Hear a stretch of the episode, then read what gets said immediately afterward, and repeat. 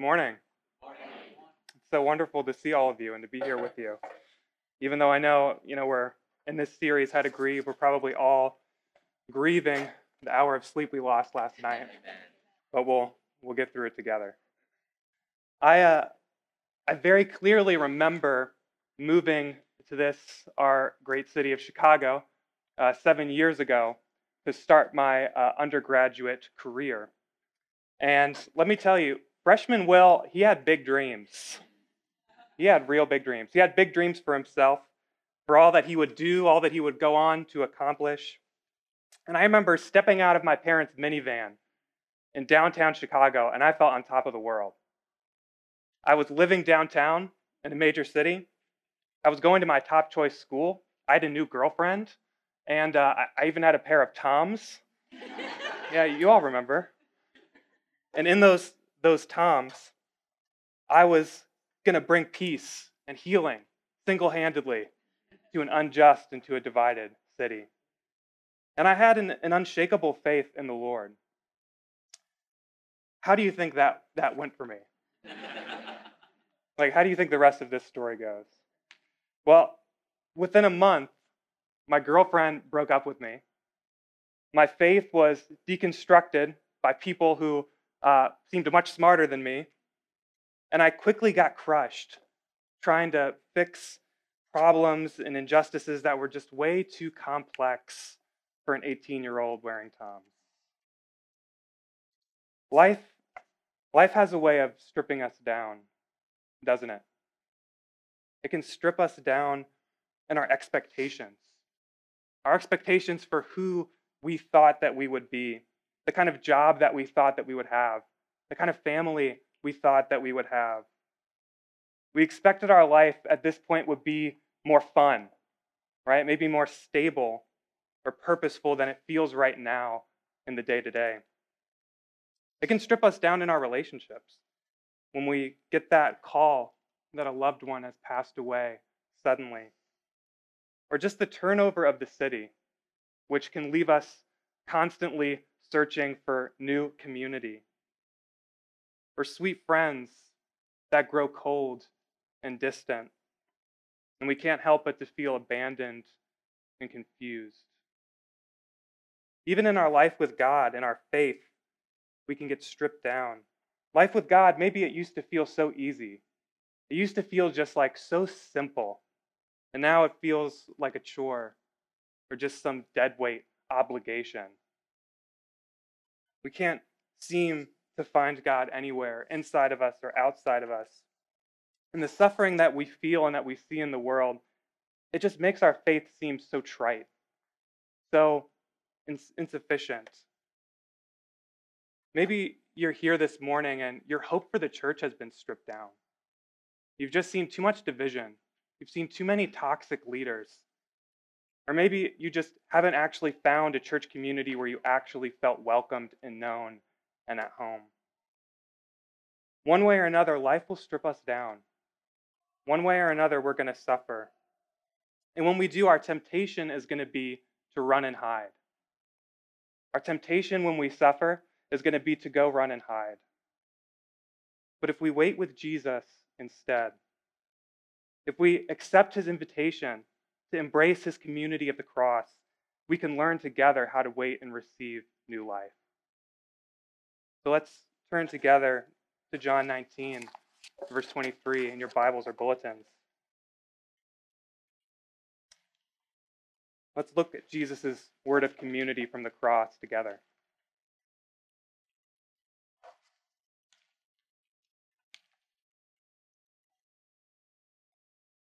Starting in in verse 23. When the soldiers had crucified Jesus, they took his garments and divided them into four parts, one part for each soldier, also his tunic. But the tunic was seamless, woven in one piece from top to bottom. So they said to one another, Let us not tear it, but cast lots for it, to see whose it shall be. This was to fulfill the scripture which says, They divided my garments among them and for my clothing they cast lots. The Father Aaron talked a little bit last week about how the Romans intentionally designed crucifixion to be one of the most painful ways of execution. It was painful not just because of the excruciating physical pain that it inflicted on the body, but in some ways, even more so because of the, the emotional pain and shame that it inflicted on the soul. By stripping Jesus naked and by hanging him up on a cross, he was exposed and he was isolated before everyone who passed by. He was intentionally made to feel powerless and ashamed and alone in the physical pain that was inflicted on him. And part of our suffering and loss is really that it exposes our vulnerability.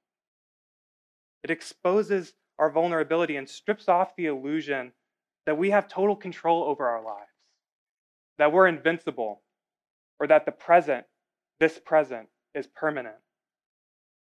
And we, we tend to work so hard to keep our vulnerabilities covered, don't we? We work so hard to keep pain and chaos at a distance that when they finally come crashing into our lives and break us open, it can actually feel shameful for us. I think we've all felt this before.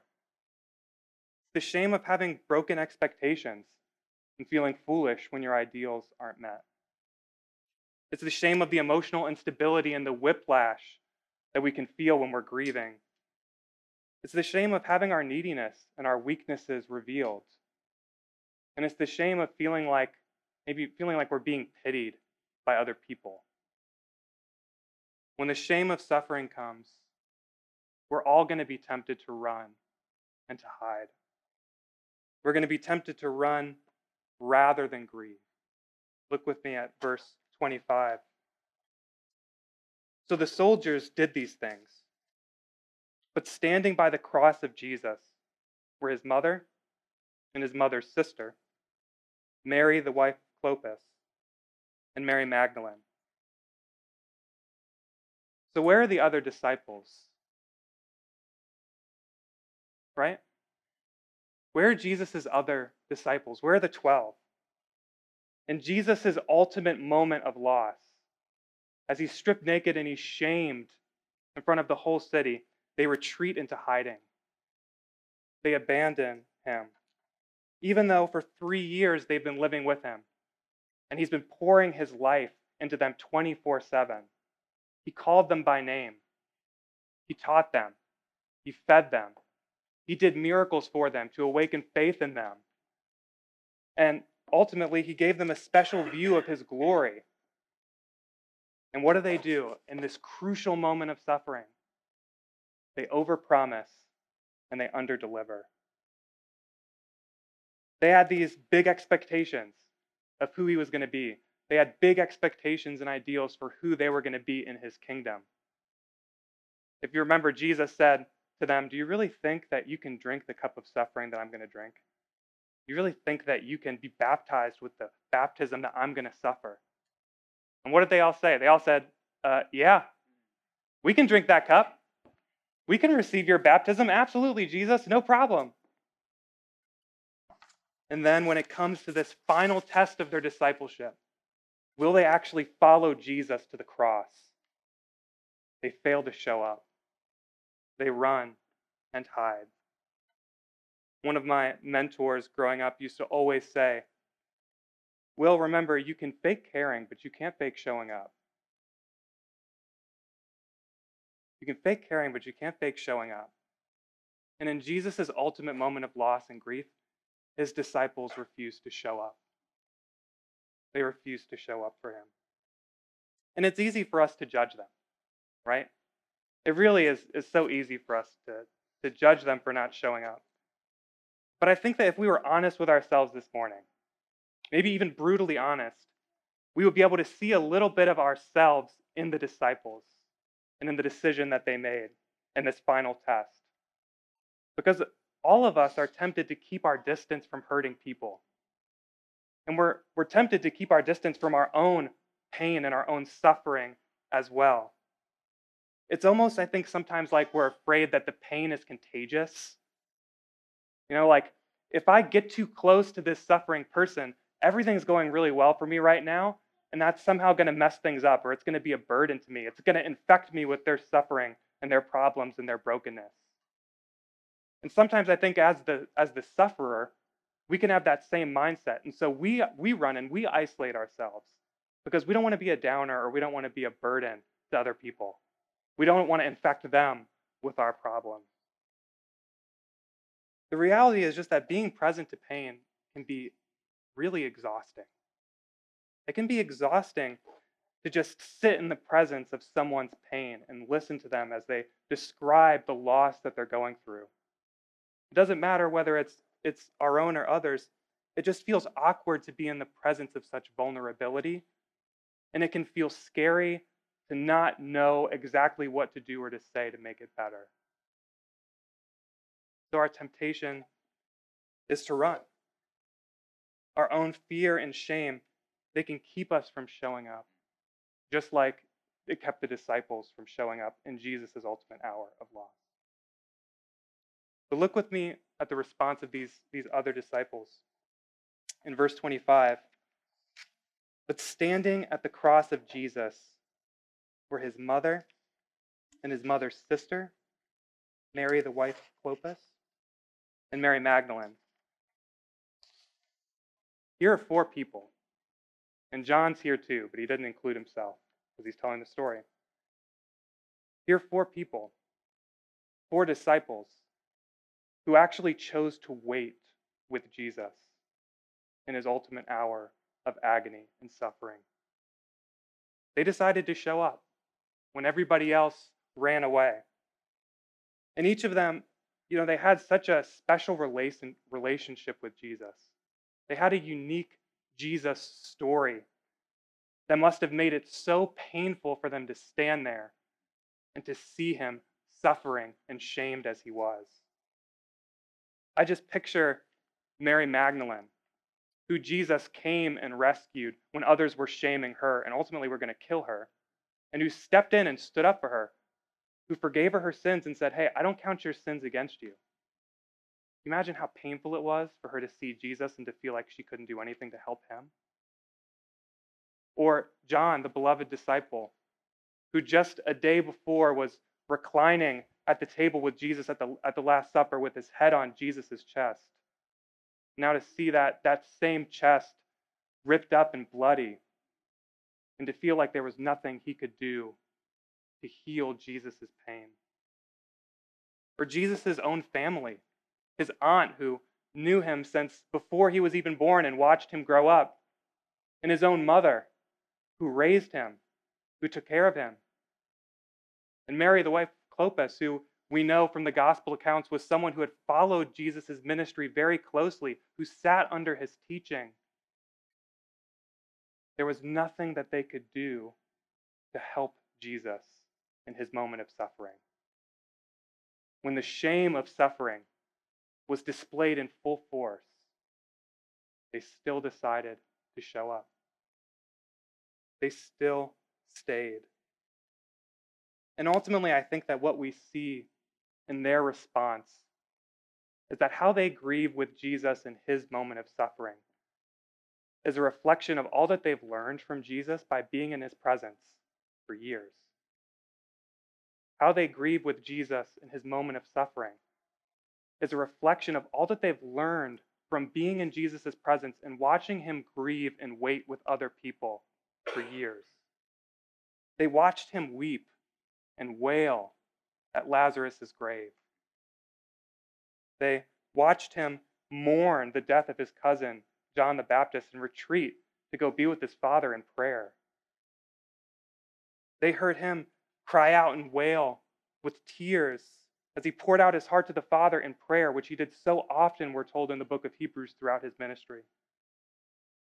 And John actually saw Jesus in Gethsemane agonized to the point that he was, he was sweating blood, and yet still was able to pray, Father, not my will, but your will be done.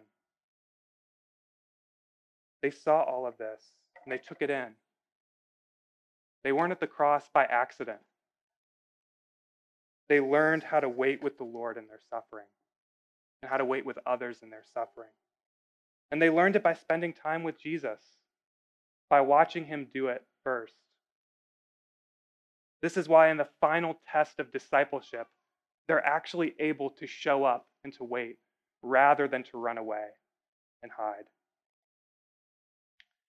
And to be honest, waiting is not something that I am naturally very good at. I don't think most of us are naturally very good at waiting. You know, to varying degrees and in different ways. For me, something that I have a really hard time waiting for is the CTA.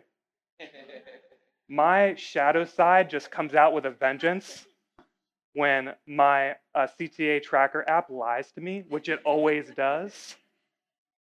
And it says it's, it's you know due now, and there's no train. My my temptation in that moment is always to say, you know what, this is stupid. I'm just going to get a Lyft. You know, it's so much faster, it's cleaner, it's more comfortable. I'm just going to call a Lyft. And after I got married to my wife, Catherine, when she would be waiting by the train with me, and I would see that the CTA tracker app, had lied to me again, and I'd say, I'm going to just call an Uber for us, she'd say, Will, her very loving and wise, loving, wise way, she'd be like, Will, just wait five more minutes. So I would wait five more minutes. Sometimes we would wait another five minutes after that. but eventually, the train would come. And so now, even when I'm at the train by myself after being married to Catherine for four years, and I'm lied to, and the train isn't there even though it says it's due, and I'm tempted to pull out my phone and get a Lyft, I can hear Catherine's voice in my head saying, Will, just five more minutes. And so I'll wait five more minutes. And I think that this is what we see here in the life of the disciples. Ultimately, Catherine's voice, that voice that says just five more minutes, it's not natural to me. It's not my gut instinct. But from spending so much time waiting for the train with Catherine and hearing her say it over and over again, from being in her presence so often, that voice found its way into my own heart. So that ultimately, even when she's not there, I can hear it. Just five more minutes.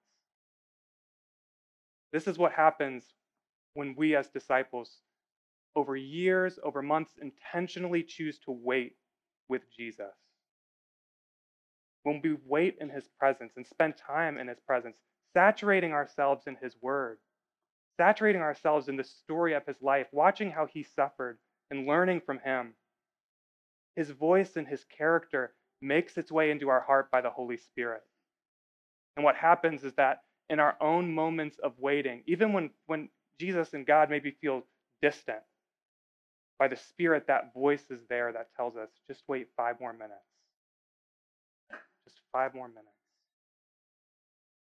Even when you're sitting across from someone who's suffering and you feel like you should be there for them more consistently in their life, but you're just wondering, how much is this going to cost me? And Jesus says, just five more minutes. When you're waiting for those test results to come back from, from the doctor, and when you've sent out a dozen applications and haven't heard anything back, and you're ready to just drown yourself in anxiety and in despair, the Spirit of Jesus comes into our heart and says, just wait with the Lord five more minutes. Find someone you trust, a brother or sister, wait with them five more minutes. In our life with God, when we go through dark nights of the soul and we can't feel His presence, and in prayer when we feel like our words are just kind of hitting the wall and falling back down, we're tempted to just do something that feels more productive over time, as we wait in Jesus' presence, we can hear his voice in our heart saying, just press in for five more minutes in the Lord's presence. Keep bringing that pain to him for five more minutes. Ultimately, the Lord never intended for us to wait on him alone. Look at what Jesus does in verse 26. When Jesus saw his mother and the disciple whom he loved, standing nearby. He said to his mother, Behold, your son. Then he said to the disciple, Behold, your mother. And from that hour, the disciple took her into his own home. I love that John puts this in his account. He wants us to know that Jesus sees his mother's physical needs. He sees that she's going to need covering and someone to take care of her when he's gone. But he also sees her emotional needs. He knows the loss that she suffered as his mother because of the call that the Father had on his life. He sees the inward pain that this is causing her. Richard Neuhaus said, The way of the cross is the way of broken hearts. And Jesus knows this. He knew it for Mary, he knows it for each of us this morning. So, what does he do? He calls her into community. He says, Woman, behold your son. Isn't it interesting? Do you see how by calling her into community, Jesus actually cares for her entire person? He provides someone for her to take care of her physical needs by giving her the covering that she needs, a place to live, someone to take care of her. But he also provides for her emotional needs. He gives her a motherly role again. Even though it's not as his mother, she becomes a spiritual mother in his church. She gets to reclaim that motherly role. She loses a son, but she gains the community of the cross. And John himself gains a spiritual mother. Look with me at how he responds at the end of verse 27. And from that hour, the disciple took her into his own home. And this doesn't just mean that he, you know, gave her a place to stay or a place for her to live. This is really a shorthand way of saying that John created a permanent place for Mary in his life. John created a permanent place for Mary in his life. And when Jesus calls us into the community of the cross, what he does is that he creates deep, thick relationships that didn't exist before. Creates deep and thick relationships that didn't exist before. And they almost always come into being through our sharing together in grief and in brokenness. Imagine the gift of grace that Mary was to John and that John was to Mary. I mean, Jesus was raised from the dead, and Mary gained back her son, in a sense. He gained her eternal life. He gained her the remission of all of her sins. And when he ascended into heaven, he gave her the Holy Spirit. But he wasn't around the house anymore, right? He wasn't around the house anymore. She couldn't put her arm around him and kiss him on the head or give him a hug. John is provided for Mary. He's provision for Mary. Not just because he gives her a home, which is so which is important. The physical needs are important. But he gives her a companion. He gives her someone that she can do life with. Someone who can give and create space for her in her time of grief as she grows into this life after her loss. And imagine for John, I just think about what a blessing it was for him to have Mary as a spiritual mother. I think specifically after when he and Peter got beaten in the synagogue. Can you imagine him coming home just crying and bloody and Mary taking him, washing his wounds and binding them up? Imagine her sitting him down and anointing him with oil and praying over him that the Lord would strengthen him under trial so the faith could continue to go forward. There's this beautiful exchange that happens in the community of the cross. There's this beautiful give and gain where both, both people are giving, but both people are also receiving. And when we engage in this very vulnerable give and gain, this give and take, what it does is it actually weaves our hearts together. It weaves our hearts and our lives more closely together and a gift of grace emerges that didn't exist before and wouldn't have existed apart from the loss we suffered.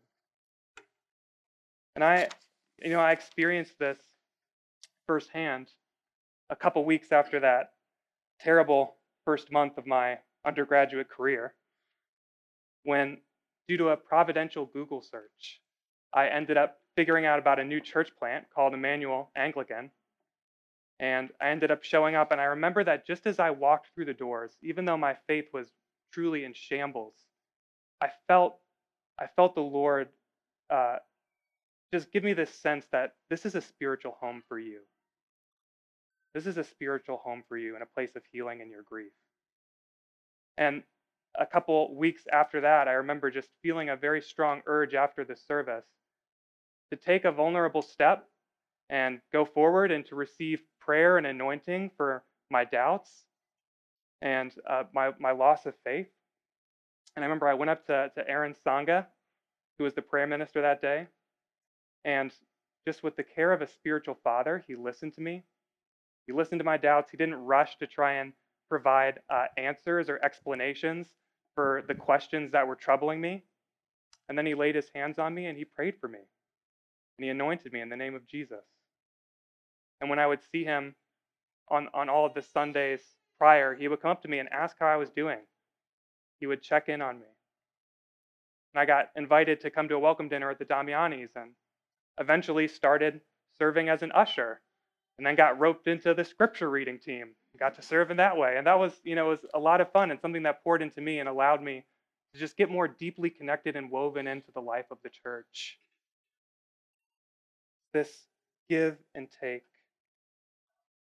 And now Immanuel has been a, a spiritual home for my wife catherine and i for over the last seven years. So i want to say that that if you're here today and you're in the throes of loss don't believe that you don't have a gift of grace to give. Don't believe the lie that that pain and that suffering is contagious and that by sharing it with others, you're just going to burden them and infect them. Believe that in the community of the cross, you actually have a gift of grace to impart, even as you receive from others and lean in to the community. I'd encourage you to let Jesus join you to his community and to welcome you into this beautiful exchange this morning. You can go and receive prayer from a prayer minister. You can go and, and, and join a city group and have a group of people that you meet with throughout the week you can share your, your losses and your joys with and be there for them as they bring their losses and their joys to you. And if you're suffering even just from broken expectations and ideals that feel painful, I'd encourage you this morning to just simply bring those to the Father in prayer. Bring those broken ideals, those broken expectations, and say, Jesus, I want to receive the better hope of your gospel, which doesn't disappoint us, even in suffering. Maybe you're here this morning and you know you're not currently in the throes of, of, of loss or grief. I'd encourage you to make space for someone who's grieving in your life.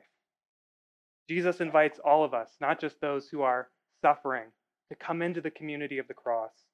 And we can actually bring the community of the cross wherever we find hurting people, whether that's at church or at work or at home.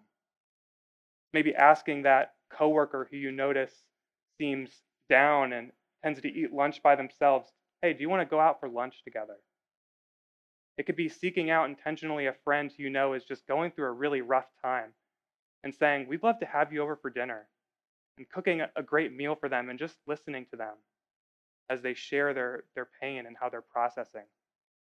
It even be just sitting across from someone and allowing them to process without rushing to provide answers or explanations for their suffering, but just patiently listening and even praying for them in your heart as they share their struggles with you. Embrace the awkwardness of not knowing what to do or say, and trust that the Lord will help you to be present for them and to show up. The community of the cross is wherever we gather around the Lord's table, wherever we gather around his table proclaiming his death and waiting together for his resurrection. And ultimately, what we see all throughout the New Testament is that the community of the cross is a place where miracles happen. These disciples who stayed at the cross, they were the first ones to experience the thrill of the empty tomb. They were the first ones to see the risen Christ in all of his beauty.